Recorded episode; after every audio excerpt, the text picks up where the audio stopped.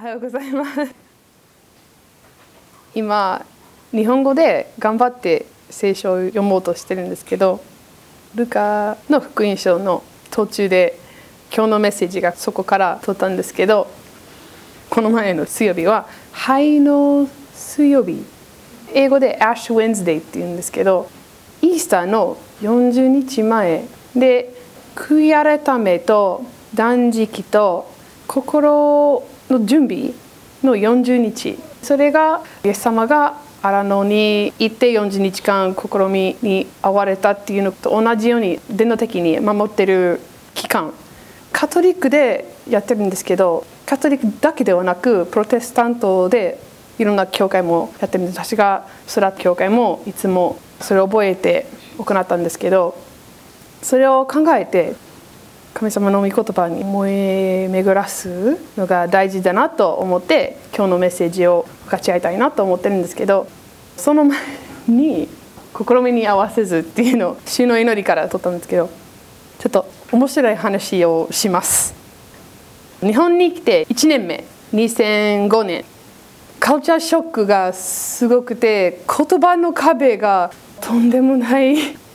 奈良県の灰原で超田舎のところに一人で、誰も英語喋れない町に一人で住んでて、いろんな意味でなんでやねんってその生活を続きの中で急にホームシックの状態になって、英語の先生の仕事をやったんですけど、コミュニティセンターで大人の英会話をやってたから、コミュニティセンターで他の授業があるから、もし入りたかったら一つ無料で参加することができるから、うーん日本の文化が面白いからどっちに選ぶかな、じゃあ生け花を選んで生け花の教室入ったんですけど、でも生け花の教室でほぼみんなはおばさんたちで、英語喋れません、誰も話しかけてくれません、言ってることわけわからない、この花ちょっとだけこっちに移動してだけで上手上手って言われて、子供のように付けられてるっていうのも嫌だったし、やめたいんですけど、日本の文化で部活動をやめるっていうのがすごくかっこ悪いとか分かったんですけど、サボりたいっていう気持ちが強くて、ホームシックになってるし、やだもう行きたくない、今日の行けばなっての状態になったんです。嘘の電話しました。今日は私は病気です、行きません。わかりました、お大事に、はいガシャン。テレビを見てつまらない、コンビニ行ってオレオクッキー見つけた、オレオはアメリカのクッキーです。ホームシックの私が、あー店主の声が聞こえて、にパックのオレオクッキーを買って、牛乳を買って全部食べちゃった、オレオ全部食べちゃった。本当に病気になりました。おーお腹痛い、あー寝よう、寝ちゃって、ニリリンニリン、あ電話電話、はい、これはコミュニティセンターです。あ、もしもし。今日授業来られなかったんですけど、キャミちゃんの分の花が今持ってます。明日は休日だからここに取ってくれる？ああ、めんどくさいだけど、はいはいはいはい、わかりましたって切って行って。受付の人とじゅっぷんぐらい話し合ってて、花持ってきて、で一日過ごしてて、テレビ見たりやってて、そろそろ寝るの時間です。部屋に入って鏡見ると、あれあれ何だ、黒いやつ、とんでもない顔のペンキに塗ってるぐらいのすごい黒いやつがあってて、これは何の、オレオのクッキー、オレオのクッキーいつ食べたいつ食べた、コミュニティセンター行くの前じゅっぷんかん受付の人と話し合ってて、こんな黒いのか見つけてるのに、彼女何も言わずに、もっとホームシックになりましたよ。二度と部屋から出たくないっていう状態になったんですよ。この話の理由は、鏡に見ることが嫌ですけど、鏡に見るのが大事です。なぜならおかしいところがあればそれを直すことができるんです。今日のメッセージはそんなメッセージです。厳しいかもしれないんですけど、オリオクッキーの顔よりマシですから、心の準備してください。今日の御言葉は早速読みたいです。ルカの福音書のきゅう章のにじゅうさんせつからにじゅうごせつ、みんな声を合わせて読みましょう。せーの。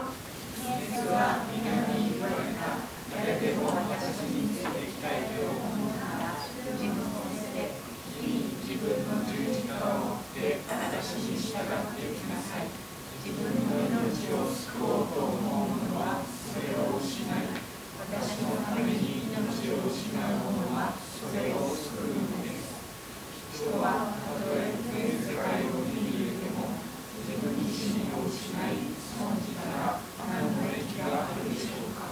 アーメン。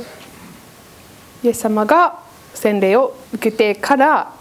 アラノに行ってよんじゅうにちかん断食して何も食べず何も飲まずずっと祈りとかサタンが来ていろんなチャレンジとか誘いとかでイエスの心を試してみたんです。その中でイエス様がもし十字架に向かって神様に従って十字架が目の前にあることをしてるのにそれが嫌だったらサタンが今私の前にひれ伏したらこの世界の全部を捧げますから簡単な道を選んだら私たちの救いはならない。イエス様がそれにも分かってノーと言えることができたんですけど、その後もイエス様のアイデンティティ本当に神様の御子だったらここから飛び降りて天使があなたを守るでしょう。でも神様に心を見てはいけませんと言って御言葉の上に立つことでサタンが去っていったんです。私たちもアラノに行ってよんじゅうにちかん断食することではなく、でも毎日の生活の中でどこかからその声が来てるんですよ。簡単な道を選んでください。これが楽でしょ、こっちの方がいいでしょ。イエス様に従うのが難しいだったらそんなに真剣にやらなくてもいい。いろんなところから入ってくるから心を静めて神様の声をちゃんと聞く時間を持たないといけない。で、今みゆき先生が与えられているのチャレンジでみんながスローライフにチャレンジするでしょうね。ファストレインではなくゆっくりのレインに入ってエスカレーターで歩くことではなく立っていくか階段使おうとかスーパーで一番忙しいレインのに並ぶとか忙しい人生をやめましょう。急ぎ病を治すためにチャレンジ与えられてるんですけど、今日のメッセージはそれにプラスその中で神様の声を聞けるように正しい声を聞くように今日のメッセージなんですけど、もう一つの聖書箇所を読みたいんですけど、ルカのきゅうしょうのごじゅうななせつからろくじゅうにせつです。せーの。彼らが道を進んでいくとある人がイエスに言った。あなたがどこに行かれても私は行っていきます。イエスは彼に言われた。穴があり空の鳥の巣があるが人の子にするところはありません。イエスは別の人に私に従ってきなさいと言われます。しかしその人は言った。まず行って父を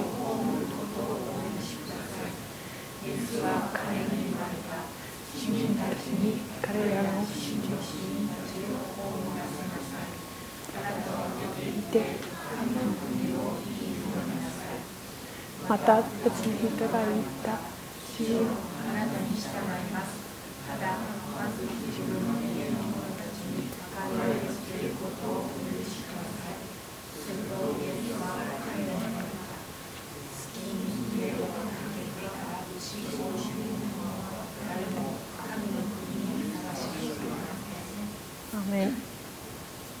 この聖書箇所の中に出てくるのはさんにんの話の中で、私たちも鏡の前に立っているのように自分の心はどんなコンディションにあるかゆっくり考えたいと思います。ひとりめ、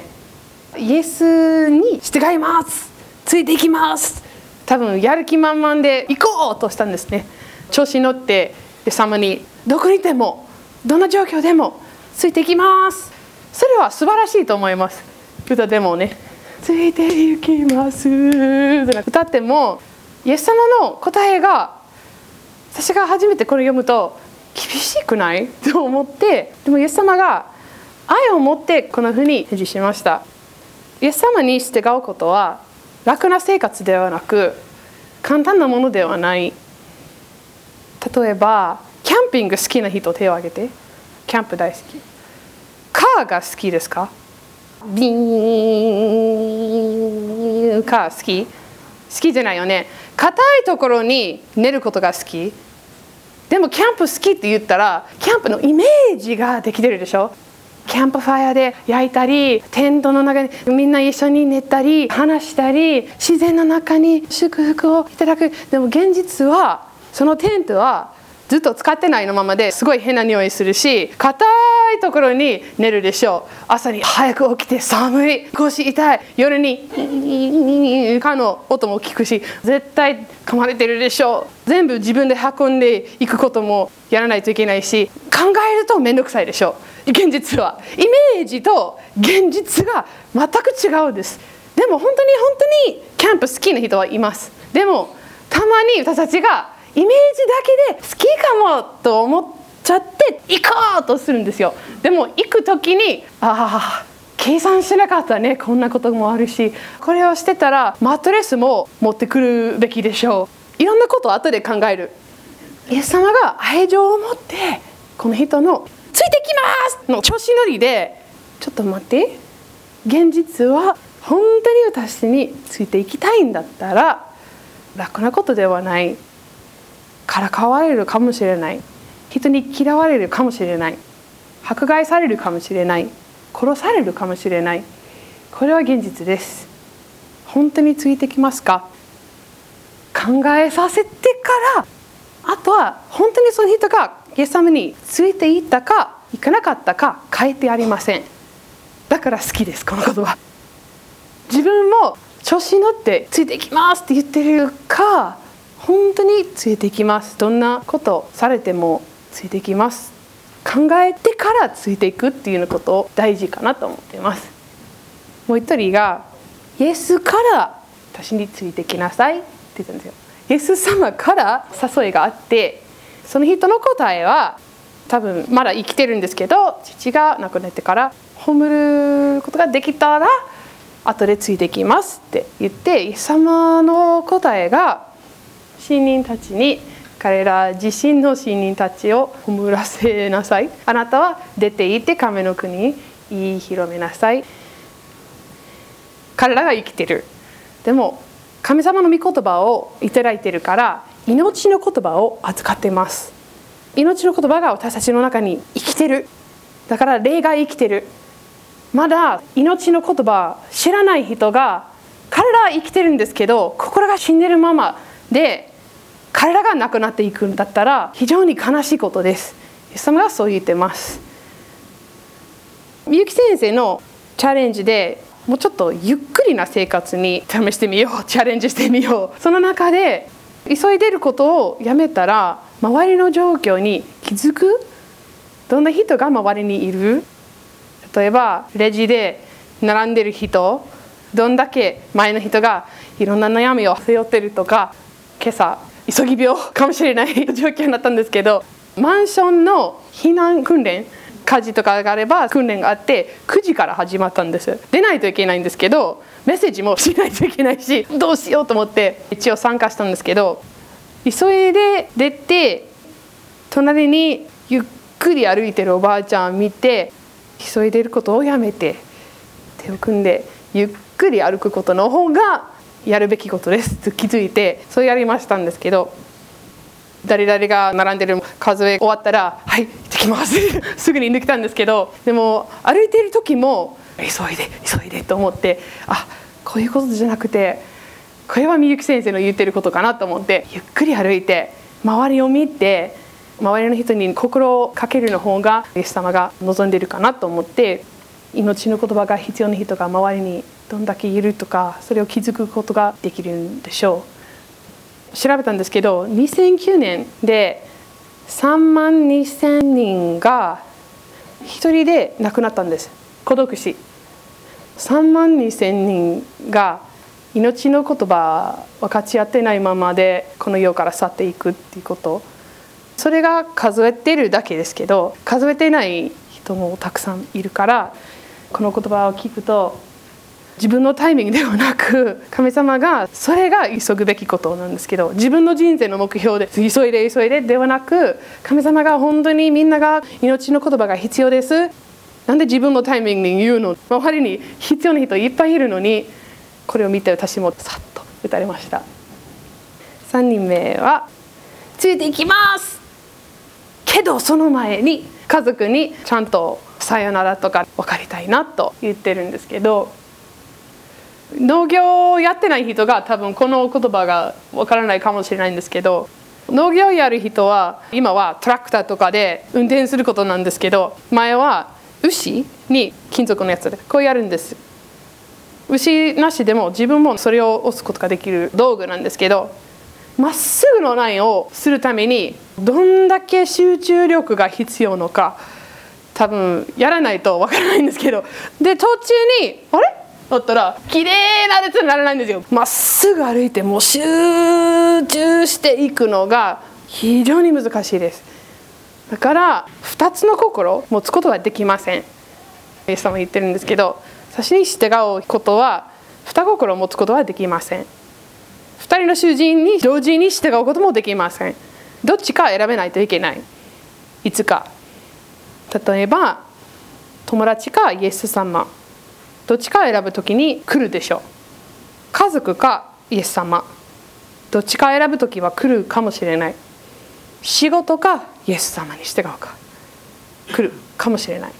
今アメリカでいろんな会社がどうせもお金取りたいから、まあ、いろんな方法でお金取ろうとしてるから、モラルのことなくて、お兄ちゃんが Google 会社で勤めてるんですけど、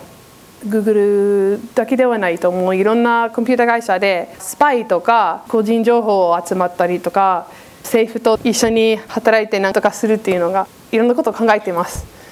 政府がお金払ったら他の会社からお金もらってると全く一緒のような考え方だけど、実はそれは違う。政府からもらってるんだったら政府から支配されてるって感じで、悪い方法も使えるし、その情報ね、いい方法も使えるから、Google 会社の中から働いてる人がものすごい反対しててやめたんですよ、その考え方で。だけど何も知らずにその方向行っちゃうでしょう、いろんな会社が。この時代です。だから私たちがちゃんと考えないといけない。本当に現実をちゃんと見て、神様の基準に集中しないとまっすぐ歩けない。だから二心を持つことはできません。もしかしていつか自分の国がイエス様を選ぶことも来るでしょう。私してる人みんな、その時が来たらどっちに選ぶことはもうしてるはずです。もう何回も言ってます、友達にも家族にも仕事でも。今仕事はクリスチャンスクールだけど、そうじゃなかった時でもちゃんと私はクリスチャンです、基準はこうです、そういうのを前もって言うタイプですけど、知らなかったらその時みんなの気持ちは裏切られてるっていう気持ちになっちゃうかもしれないんですけど、私たちの生き方の中で周りの人がはっきり分かって、どっちか選ぶ時が来たら絶対イエス様を選ぶでしょう。そんな風に生きたいんですけど、アメンでしょうか。はい、考えたら個人のことなんですけど、友達かイエス様を選ぶことが来たら、なぜイエス様を選ぶでしょう。イエス様は私の本当に本当に一番親友の友達です。家族とイエス様を選ぶ時が来たら、イエス様を選ぶ理由は、永遠に続くの家族はそっちにあるから。仕事かイエス様を選ぶことに来たら、イエス様を選ぶの理由が、御国のために働くことが、その効果が永遠に続くです。この世ですぐに終わるから。国かイエス様を選ぶのが、私の本当の国籍は天にあるから、イエス様を選びます。私たちが主の祈りで試みに合わせずっと祈るんですけど、こういう選ぶ時が来ないように祈ってると一緒かもしれないんですけど、その前に来る前にみんなが自分の心にちゃんと見て決心しないといけないなと思います。前はスマートフォンとかラジオとかテレビとか、それをいっしゅうかん断食みたいな状態だったんですけど、それを諦めるっていうことが、いっしゅうかんだけで諦めるっていうのがすごく難しかったと思うんですけど、励ましたいんですよ。イエス様が全部全部私たちのためにしてました。だから私たちがこの小さなチャレンジでも正直にイエス様に従っていこうと決心することができるのかなと思います。祈ります。